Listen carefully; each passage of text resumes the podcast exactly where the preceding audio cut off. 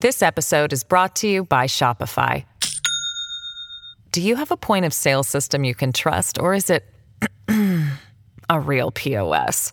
You need Shopify for retail. From accepting payments to managing inventory, Shopify POS has everything you need to sell in person.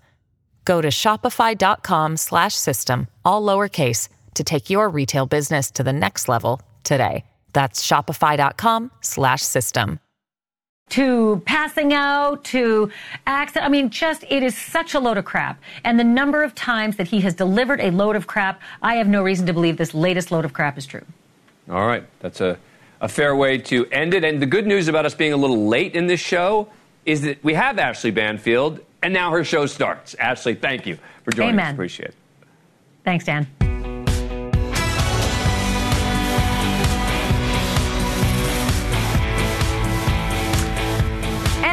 Everybody. Great to have you with us tonight. It's Thursday, which I like to call, you know, Friday Eve. I have so much to tell you. If you were just watching Dan Abrams' show, uh, you know that I've been working on the Holloway story. Hold that thought for a moment, because my lead story is actually a boatload of exclusive details on those Georgia escapees. The four fellas who just chiseled their way out of the second story window and then amscrayed.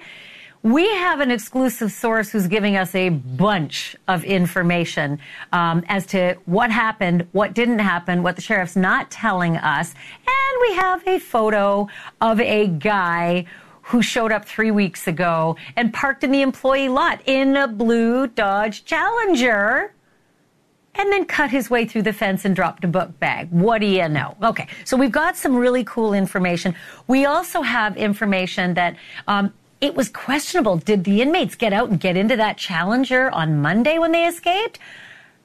No. It turns out no. And how do I know that? Because our source actually knows where they went. And it wasn't out to the parking lot. It was around the back of the jail. All sorts of stuff. Evidence dropped at the back of the jail. We know exactly where those four fellas made off to. Why weren't we told officially? Why did it take us to get a source to tell us this? That's a whole other show. But we also have an exclusive interview with the um, the investigator who tracked down the guy on the top left of that quadrant, the accused murderer, the guy who allegedly killed his girlfriend with a shoelace. Uh, the guy who investigated it, tracked him down, put the cuffs on him. Actually, collared him, put the cuffs on him, is on the show tonight. He has a whole lot of information and some choice words for the sheriff in this case and how this whole thing ended up uh, breaking down. It's a bit shocking, not going to lie. Somebody was able to break into the jail three weeks ago, and then four fellas were able to break out of the jail on Monday. Okay, we're in day four of that manhunt. I got those exclusive details, the photo, and the interview coming up in a moment. And then, as I was talking with Dan Abrams about Joran van der Sloot, tonight you're going to hear his full confession. Last night, we only had the transcript, so you had to bear with me as I nearly barfed in my own mouth having to read his words, including like a thousand ums, ahs, and whatever else it takes for you to make up a story while you're telling people live.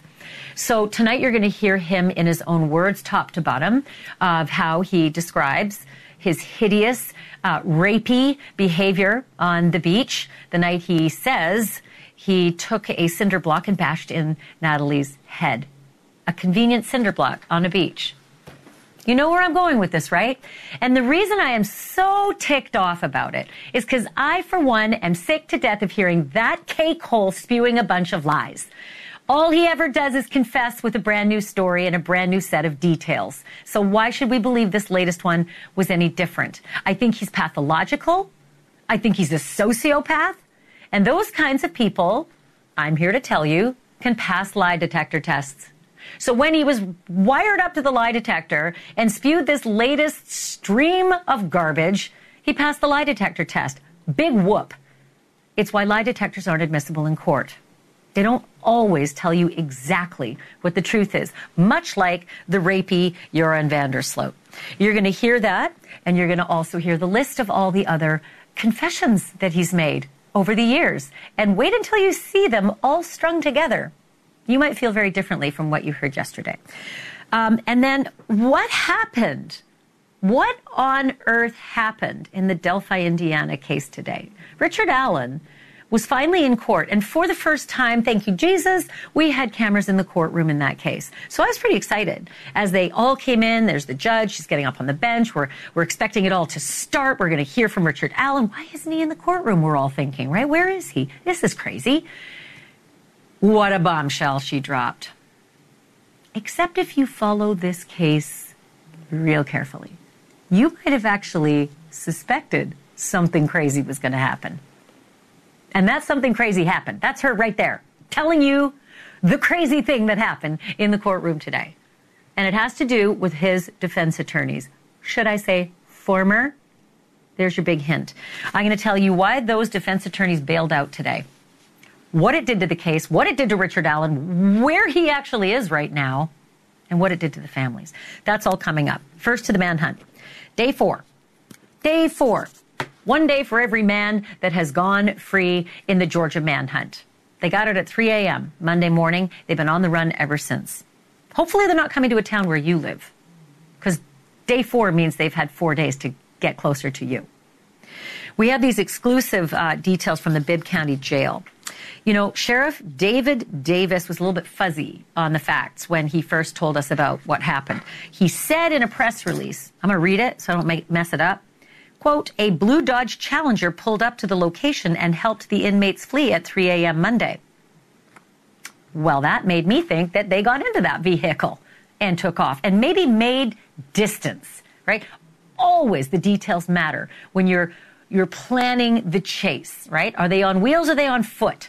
Well, sheriff made us feel like they were on wheels. I got a hint for you. In a moment you're going to find out why that is just all crap. They were not. So they he says that this Challenger pulled up to the location and helped the inmates flee at 3 a.m. But then during the live press conference, he said this. Car was in the parking lot and then it left. Then we see the inmates uh, escape. Uh, so we don't know if they got into that car, maybe got into a different car. Okay. All right. I'm a little more confused now. Don't know if they got in that car. Okay. Did they or didn't they? Uh, we have learned exclusively from an inside source that those four inmates did not get into that Dodge Challenger. No, Surrey Bob, they did not. And the sheriff knew it all along because the sheriff had video. The inmates went around the back of the jail on foot. Let me repeat. We know full well they did not get into that blue Dodge Challenger. They went around the back of the jail on foot. Wow seen on video walking behind the prison. We weren't told that because two and a half hours after they were walking around the back of that prison, uh, little kids were getting on school buses and parents were driving kids to school, and nobody knew that story. And we wouldn't know it for hours and hours and hours. That's what I call a problem. Here's another big nugget that's going to, okay, first of all, do you have whiskey? Because if you don't, find the tequila. This one is going to hurt. Because I just had to read it three times, and even then I had to call and verify because I thought, not a chance. This is not true. Okay. Our inside source tells us this Deputy working the night shift at the jail that night heard banging. This is what the deputy logged. You ready?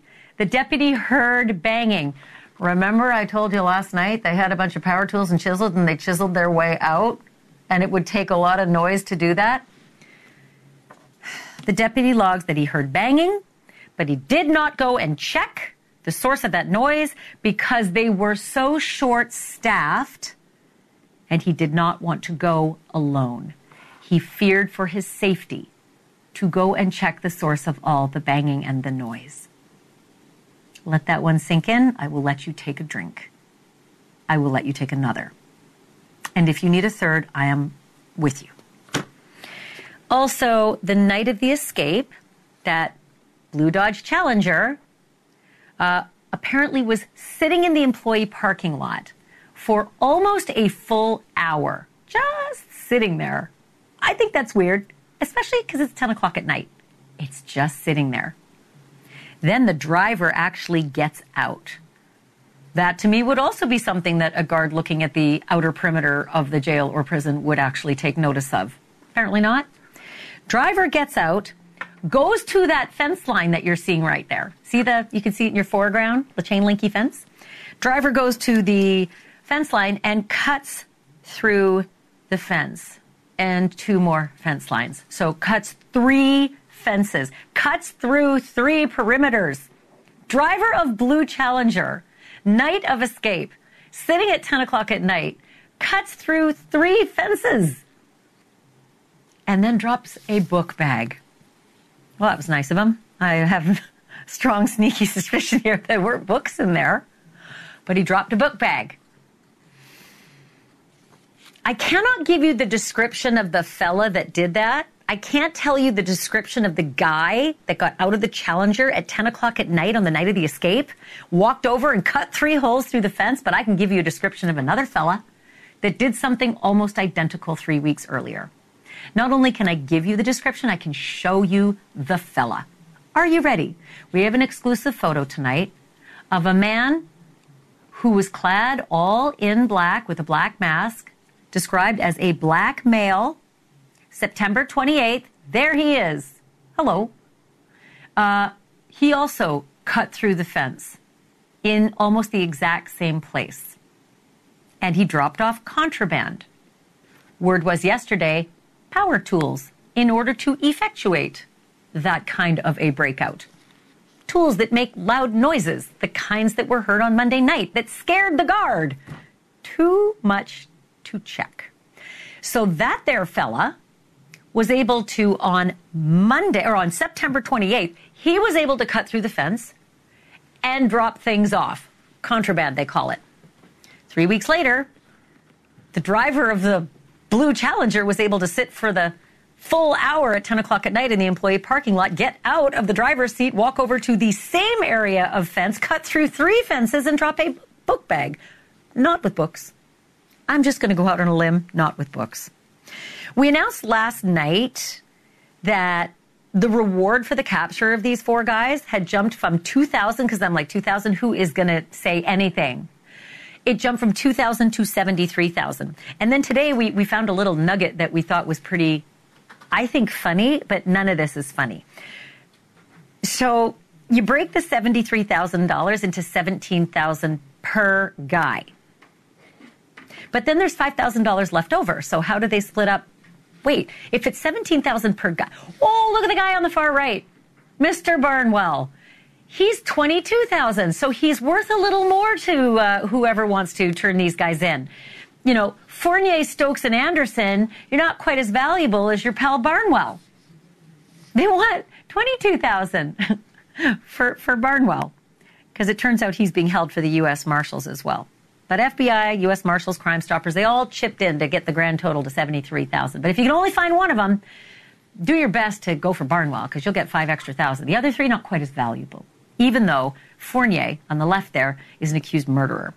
With me now is DeAndre Hall. DeAndre was the investigator who tracked down and locked up that accused killer, Joey Fournier. He did it last year. Fournier is one of those escapees on the run tonight. Mr. Hall who tracked him and cuffed him, was born and raised in Macon, Georgia. He worked for the Bibb County Sheriff's Department for 13 years, but he is now running for sheriff, and he joins me now exclusively. Sir, thank you so much for, for being here. Finding these escapees, I would think, is very personal for you, especially since you cuffed Fournier.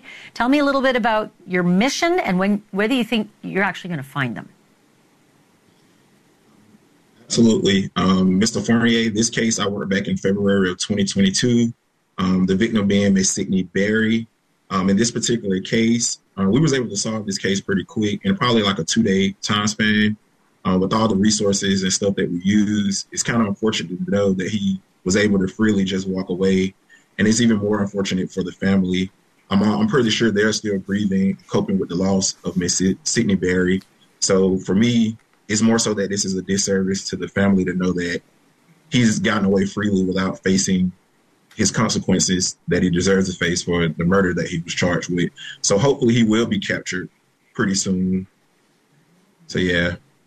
Mr. Hall, I know you have some additional details um, about the night that the four of them broke out and, and went around back um, back of the jail structure. What else did you learn about this? Um, from my understanding, uh, when they left out of the jail, they went behind a building that was across from the jail and got undressed, possibly changed into clothes. From my understanding, there were clothes located on the ground behind a particular building. Clothes or jumpsuits? Because the orange jumpsuits are very visible if they're on the run. What, were the jumpsuits found behind uh, the building, behind the jail? Um, I'm going to assume that it was the jumpsuits. I just, from my understanding, I was just told that the clothing were found. So I'm assuming they changed from the jumpsuits to other clothing. So I know, listen, you have a dog in this fight in terms of the fact that you're running for sheriff, and I know you're very critical of the current sheriff. Um, I'm frustrated just as a layperson. I'm not running and I'm not a jailer, but I'm a, a citizen who likes to stay safe. Uh, I don't understand how three weeks ago we could see a photo of a guy uh, dressed all in black, cutting through three fences, uh, dropping off contraband, only to find the same person or maybe someone similar did the same kind of pattern, you know, on on Monday and, and allowed these guys to, to chisel out and get, you know, get what they needed, dropping off a book bag and uh, getting through those fence holes. How on earth could that have happened? How on earth, after the break in, could they have not been more careful about the break out? Um, it just goes to show that the security of the uh, jail has been compromised. When you get to a point where it's one thing for people to break out of jail, but when you got people freely breaking into the jail, not once but twice, I feel like that's a problem in itself, and it shows the incompetence of the leadership for, you know, the security of the jail and for the for the staff. Um, there should be more safety measures taken to protect those employees working in the jail. But at this point, it's kind of hard to say, but something clearly has to be done. It's vital at this point.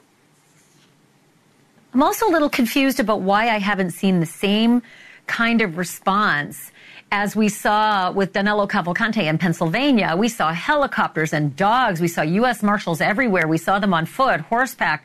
It was sort of like an APB. Now, he was a convicted murderer, but Fournier is an accused murderer. So we look at this timeline, escaping at 330. The staff realizes it two and a half later, two and a half hours later. The school district isn't notified for four and a half hours, and we don't get a press release to the public for almost an hour later. And where is the all, all hands on deck search? Why is it so different than what I would have thought, you know, would be pretty big since there's four of them? From my own understanding, there was a search. I don't know to what extent the search was, but out of all of this, more so than anything, it should have been more transparency with letting the community know that these guys had uh, escaped in a timely manner because people had, like you said earlier, kids going to school, people were out going to work. Um, there was no video footage of these guys actually getting into a, a, vehicle, so they could have been out on foot. And who's to say who they could have came in contact with? But for the safety of the community, the uh, public should very well have been notified sooner. Feel like it. I also feel like we should have seen, you know, the the heavy presence of, of you know, of, of trackers and, and those who search and try to find um, escaped, you know, dangerous convicts or, or uh, escapees who are awaiting trial. Um, I can't thank you enough, Mr. Hall, for doing this. Uh, stay in touch with us and keep us updated about any other information that you may hear about this. Thank you again. Thank you. DeAndre Hall joining us live tonight. Also, if you know anything about this, if you know any I mean, no details too small. If you have any information about this, please call the Bibb County Sheriff's Office. Take a picture of your TV screen. This is hard to remember 478 751 7500. Um, and give them a call if you know anything. And before I go to break, I do want to tell you uh, a little something about a couple of true crime headlines. I'm going to start with this bonkers escape in Houston. There was this inmate who's like in a courtroom and he's waiting to have his hearing, and it's not a one he's going to like, right? His bail's about to be revoked by a judge. And he took total advantage of a freak situation in the courtroom next door. This is the courtroom next door, right? Uh, while deputies in his courtroom rush into this courtroom uh, because they need to stop this fight that's about to break out, right? This this lady, I'm going to explain what she's doing in a minute. But the inmate is being tried for domestic abuse, somehow gets out of his leg shackles and he waltzes out of his courtroom and down the elevator and out of the courthouse onto the street scot free. So the fight that you're seeing that happened in the courtroom next door that took all the attention away and the bailiffs ran next door to, to deal with it, um, it was actually pretty bad. The, the mother of a murdered teenage girl was up on the stand. If we roll that video again, you'll see her. She's up on the stand. Uh, she went after the confessed killer of her daughter after she got down from the stand. She had just given her victim's impact statement. And um, that's when absolute chaos, like hell, broke loose. Take a look.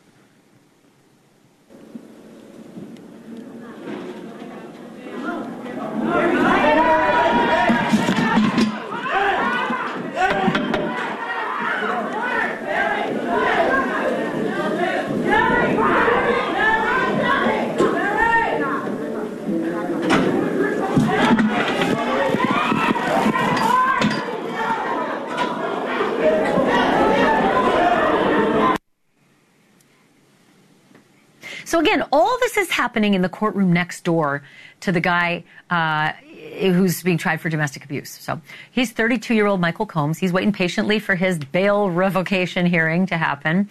Uh, the deputies go flying into the courtroom next door to help out. Nobody notices that this guy's gone for 15 minutes. And he stayed gone for two whole days. But thankfully, he was caught this morning at a bus station. Guess he thought he was going to get far. He did not. I also have another update for you on the Bryan Kohberger case. Uh, it's not a huge one, but it is kind of weird. It's a rare point of agreement between prosecutors and defense attorneys on Kohberger's team. Uh, this week, both of these parties got a protective order keeping Bryan Kohberger's medical records off limits to anybody other than, quote, defense counsel, investigators, and retained experts. And the big question for this is why is that necessary? Medical records are already protected by federal law, HIPAA. Yours and mine and even Kohberger's, they're all protected. So why did the attorneys think an additional court order was needed? We are going to dig into that one in the days ahead. In the meantime, coming up, Joran van der Sloot described in explicit detail how he bludgeoned Natalee Holloway to death on a beach in Aruba and then just pulled and dragged and carried her body into the sea. And if you were here with us last night, you heard some pretty good reasons why not everybody is convinced that that's true. And here's another reason. This guy has confessed before, more than once, more than twice, three times, four times. This guy's got more stories than Stephen King. We're going to run through his so called confessions, and you're going to hear his latest one in his own voice, his voice on tape when we come back.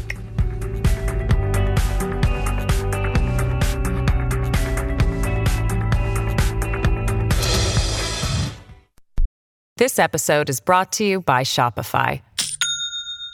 Do you have a point of sale system you can trust, or is it a real POS? You need Shopify for retail. From accepting payments to managing inventory, Shopify POS has everything you need to sell in person. Go to shopify.com/system all lowercase to take your retail business to the next level today. That's shopify.com/system. So I am pretty sick of Joran van der Sloot. I have been for 18 years, frankly.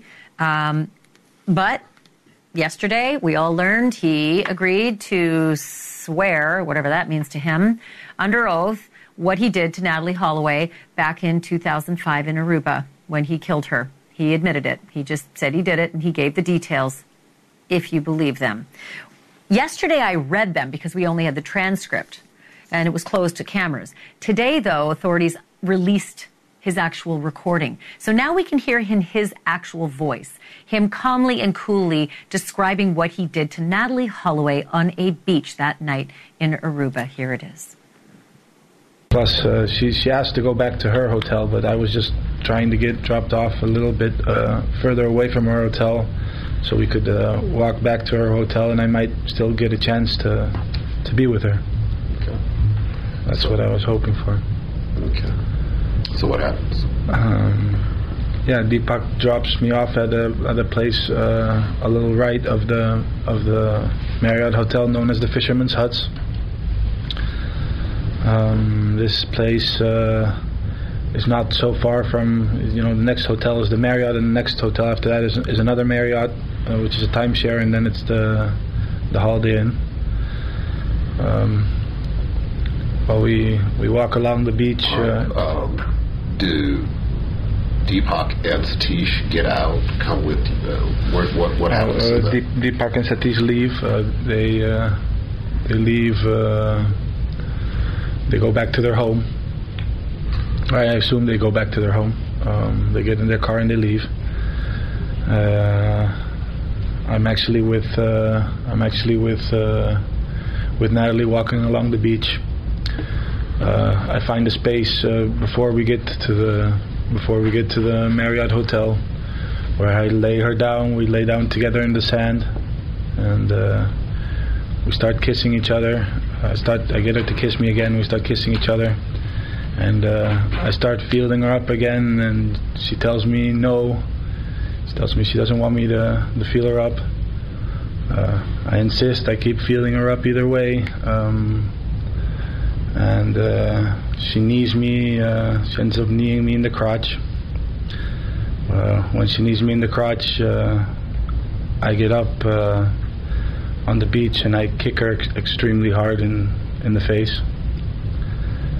Um, yeah, she's laying down, uh, unconscious, possibly even even dead, but definitely unconscious. And um I see right next to her there's a there's a huge uh, cinder block laying on the beach. When you say cinder block, uh, looking at the walls of this uh, place, is it like those? the exact same cinder blocks. I see a, huge cinder block laying on the on the beach. Uh, I take this and uh, yeah, I, I, I smash her head in with it completely.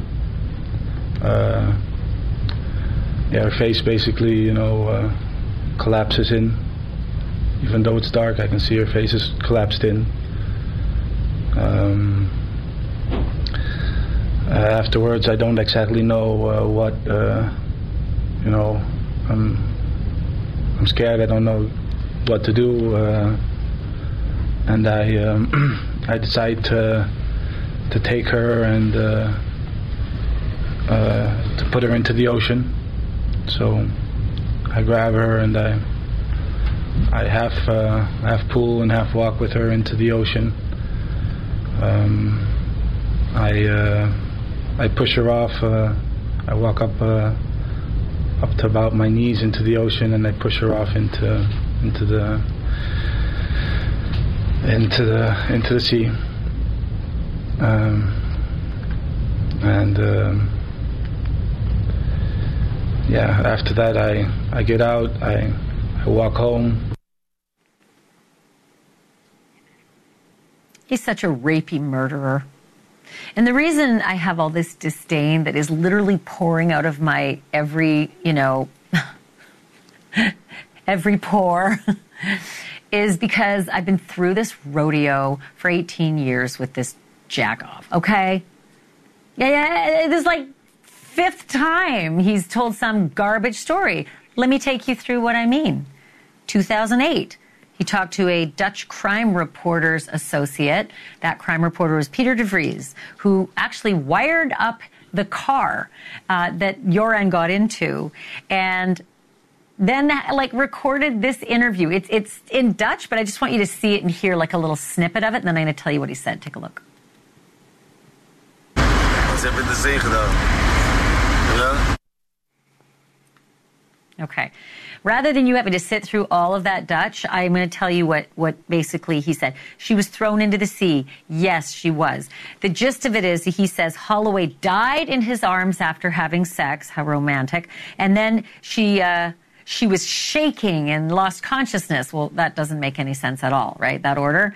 Um, and then he called a friend with a boat to help dump her body into the sea. But then later he decided to recant on a Dutch TV show saying, quote, this is what he wanted to hear. So I told him what he wanted to hear. All right. So then in 2008, that would be uh, same year, he told Greta Van Susteren that he sold Natalee Holloway into sexual slavery. That's a big departure. And then two years later, in February of 2010, he gave another confession to a Dutch TV station. He said that he and a buddy took Holloway to a friend's house. They drank whiskey, did coke. She got up to dance on the balcony. And when he went to dance with her, she fell to her death. Very convenient, very different. Another confession two year, oh, same year, 2010. He was busy, 2010. Uh, this was the whole extortion case to Beth Holloway's attorney. Uh, give me $250,000, I'll take you to the body. And what he said was, uh, we were at the beach and uh, Natalee wanted to leave. I didn't want to leave. Uh, she refused. So I threw her and I hit her and she hit her head and she died. And then I brought her body to a house near the Aruba Racquet Club that was under construction, and I put her into freshly poured foundation. But the problem is that building was not yet under construction. So another lie. And Beth Holloway gave a down payment of $25,000 for that. And that's what Joran has now um, confessed to in the wire fraud and uh, the case that basically got him 20 years, you know to serve concurrent. Problem is, he cannot be charged with murder. Can't be charged in Aruba because the statute of limitations is over. And he can't be charged here in the U.S. either because he's not an American citizen. Even though he killed an American citizen, he killed an American citizen not on U.S. Uh, territory. Very, very frustrating. He kind of got away with it. But he's going back to Peru and he'll have to serve out until, let's see, 2045 if he makes it. Still to come, a courtroom bombshell today that floored all of us. The case of a man charged with the cold blooded murder of two eighth grade girls in Delphi, Indiana. Defense blown to smithereens. Judge gets up on the bench and then basically just, well, let out a bombshell. Is this case going to get back on track? What did she do? What happened? We were in the courtroom. We are live there next.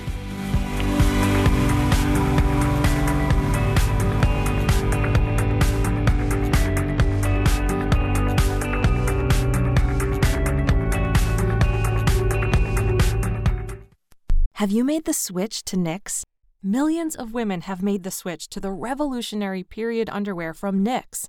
That's K N I X. Period panties from Knix are like no other, making them the number one leak proof underwear brand in North America. They're comfy, stylish, and absorbent, perfect for period protection from your lightest to your heaviest days. They look, feel, and machine wash just like regular underwear, but feature incognito protection that has you covered. You can shop sizes from extra small to 4XL. Choose from all kinds of colors, prints, and different styles, from bikinis to boy shorts, thongs to high rise. You've got to try Knix. See why millions are ditching disposable, wasteful period products and have switched to Knix. Go to knix.com and get 15% off with promo code TRY15. That's Knix.com, promo code TRY15 for 15% off life changing period underwear. That's KNIX.com.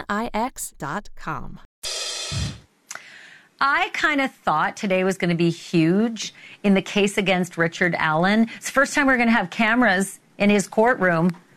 He's the guy who's charged with the Delphi, Indiana murders of Libby German and Abby Williams. So here I was thinking, wow, first time we're going to get cameras in the court. We had the cameras. And we watched as the judge got up on the bench. And it was a big deal, right? All rise. Oh, this is great. It's getting going. We're going to see. Where's Richard Allen? What's going on? What on earth is this judge about to say? Well, I will let you hear it for yourself. Take a listen. We've had an unexpected turn of events, ladies and gentlemen. Um, earlier this afternoon, the defense attorneys have withdrawn their representation of Mr. Allen. Mr. Baldwin made an oral motion to withdraw. I granted that oral motion to withdraw, and Mr. Rozzi will be submitting a written motion to withdraw, I'm assuming within the next couple of days.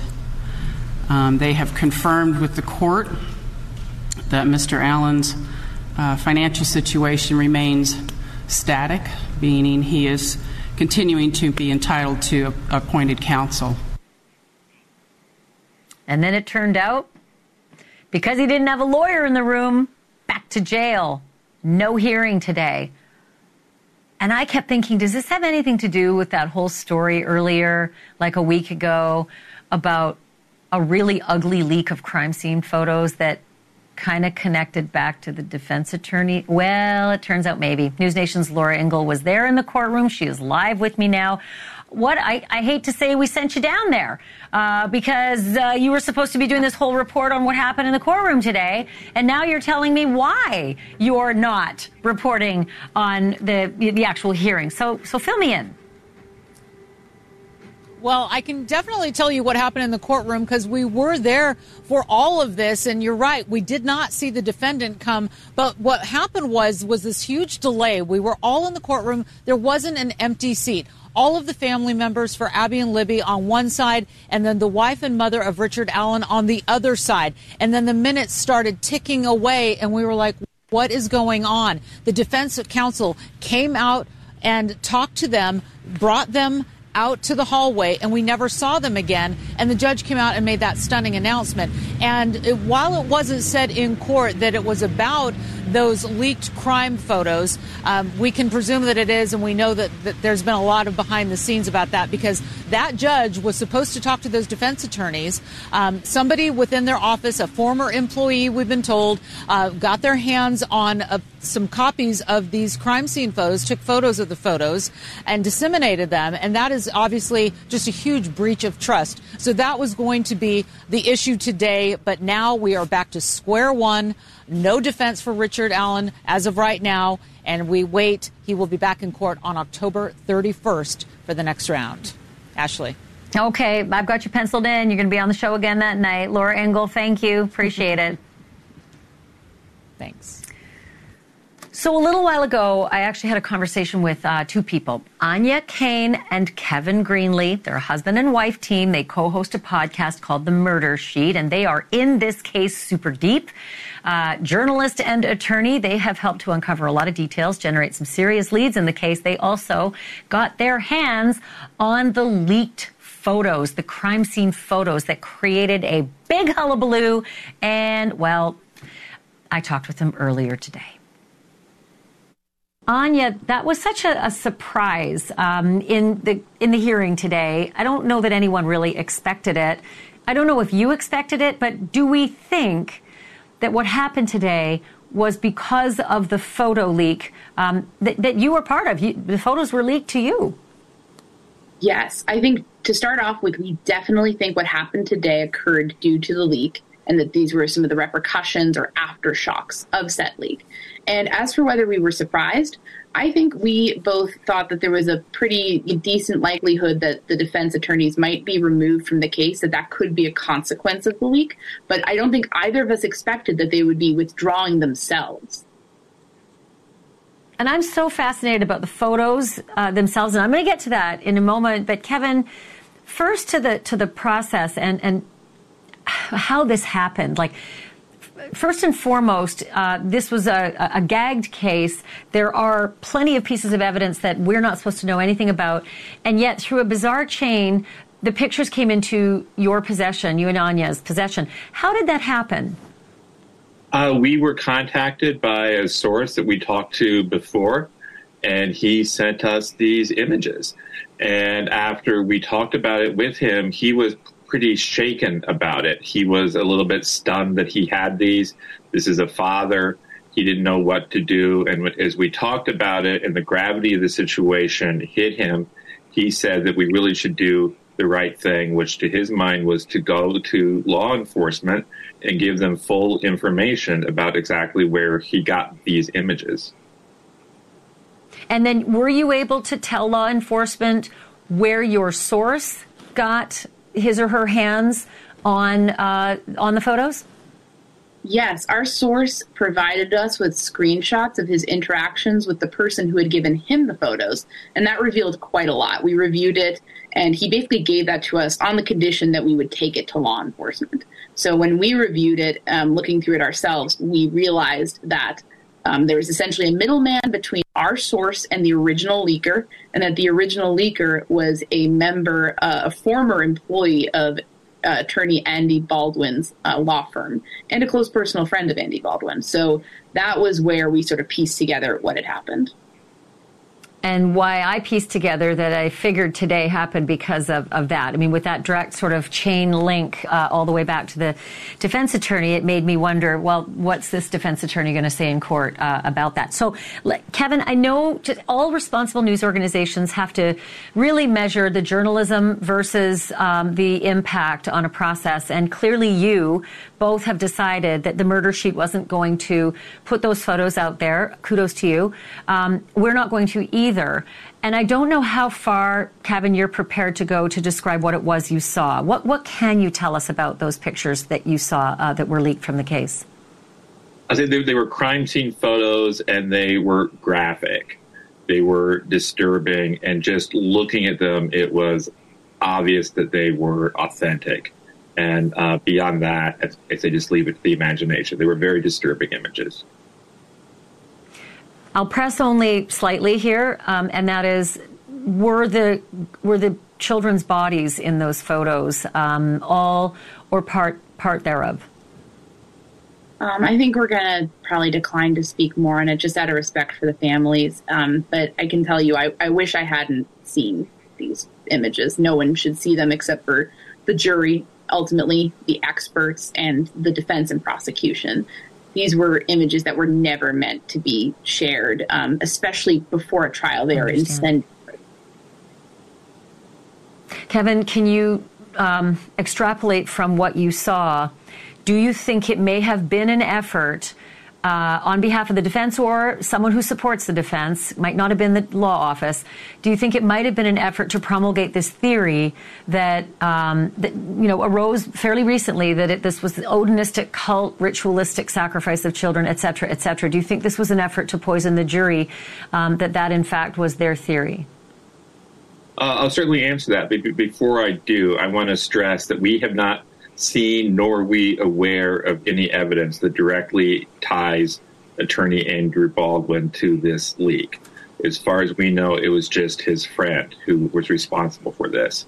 But certainly from the text communications and the screenshots we saw of the communication of the middleman with our source, it seems pretty clear that his motivation for sharing these images was he thought it would be helpful to the defense that he believed that what was in these images would somehow support their theory of the case. Well, listen, I can't thank uh, both of you enough for coming on the program and giving some clarity to this very unusual bombshell today. Um, Aine Cain, Kevin Greenlee, your podcast is The Murder Sheet. Uh, it's it's great listening. Thanks thanks to you both for doing this. Thanks for having us. And still to come, the man accused of orchestrating the murder of Tupac Shakur still hasn't been arraigned. And it's been like three weeks since his arrest. Today, a judge put it off again uh, because Duane Keffe D. Davis still doesn't have a lawyer. The strange part is the person in the courtroom who asked for the delay was Keffe D's lawyer. I'm confused too. Everybody is. We're going to try to sort it out next.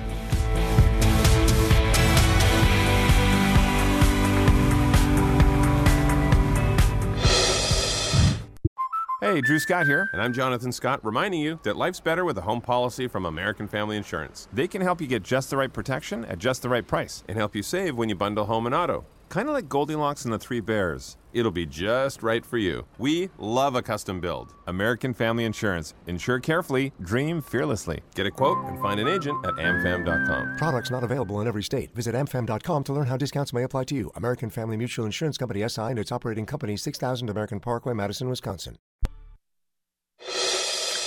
So there was another bizarre day in court for the guy who has finally been charged in the murder of Tupac. That was back in 1996, in case you're keeping score.